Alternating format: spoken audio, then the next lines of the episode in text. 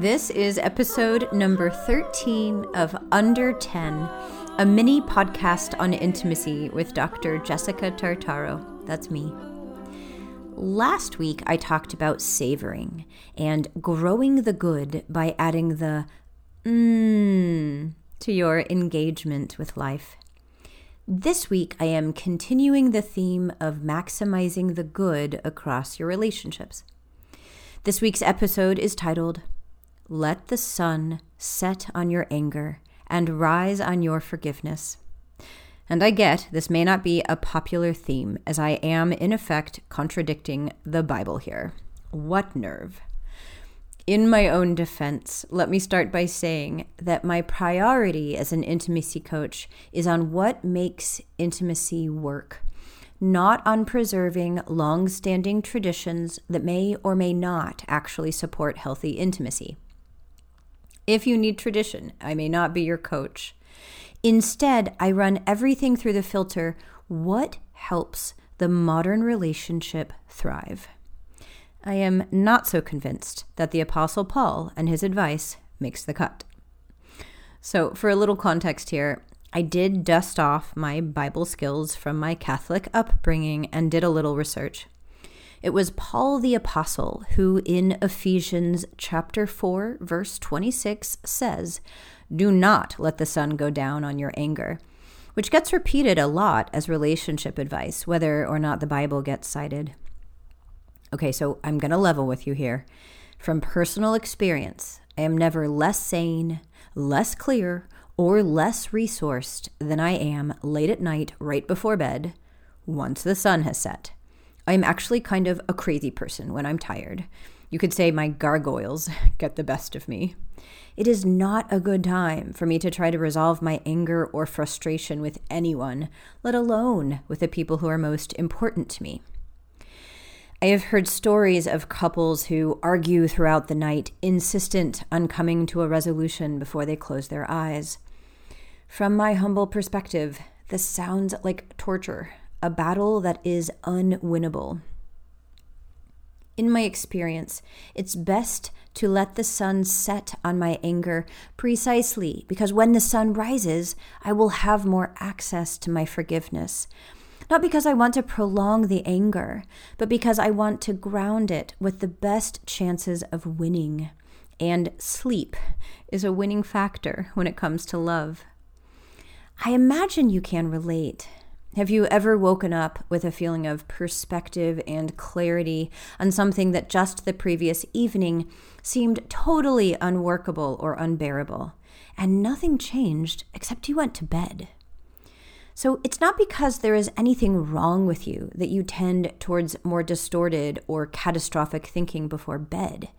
It's just a universal truth that when we are worn down, we have the least access to the most effective parts of our coping repertoire.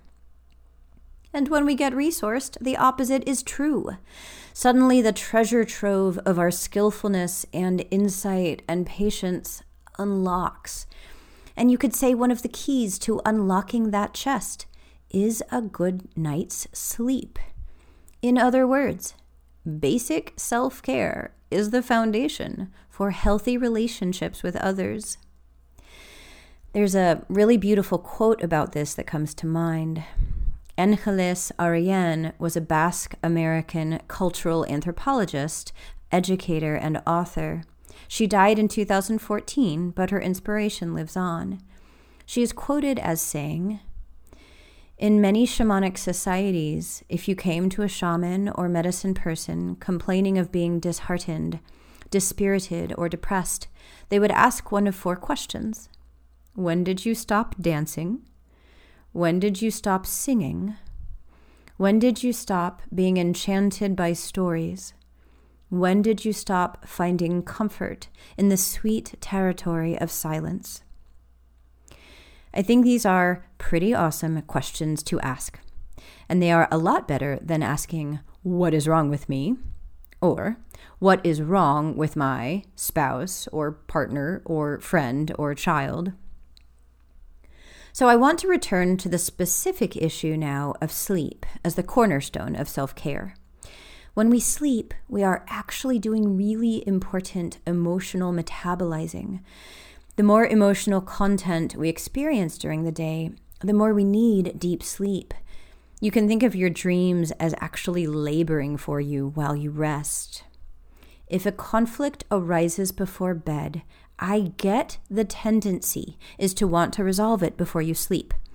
Apostle Paul's message, in all fairness, was about prioritizing love over anything that would separate us, and I, I can get behind this. What I'm offering here is to find an alternative to arguing throughout the night when we are least equipped to take care of one another, which is a real setup for failure. My husband had some good insight about this one and how to apply this. When I shared this week's theme, he said, Well, that's easy for you to let the sun set on your anger. You can sleep when you're angry, which is true. Even when we have had things unresolved between us, I have been able to sleep. He, on the other hand, stays up all night unblinking if we have unresolved tension, which of course defeats my point about prioritizing rest. The compromise here looks like acknowledging the conflict, reconnecting in that acknowledgement, and then committing to return to the conversation when you are more resourced which could sound something like this I see we are in the middle of an issue that is really important for both of us. I also see that we are both exhausted and not thinking clearly. Are you open to setting this aside for now, sharing some appreciations with one another, and then agreeing to come back to this at such and such date after we both have more perspective and clarity? feel free to borrow these words and even read them like a script. You want to buy yourself time until you can access your own intelligent and compassionate words, which are there, right on the other side of those tired eyes and that sleep deprived headache. Self care may be basic, but it's actually quite an advanced yoga.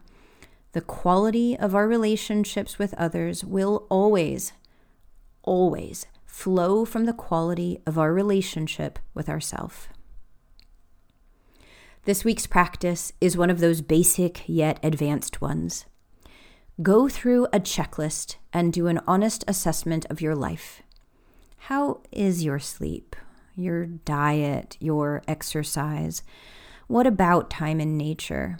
Or, if you want to borrow Angeles Arrien's inspiration, ask yourself when was the last time I danced or sang?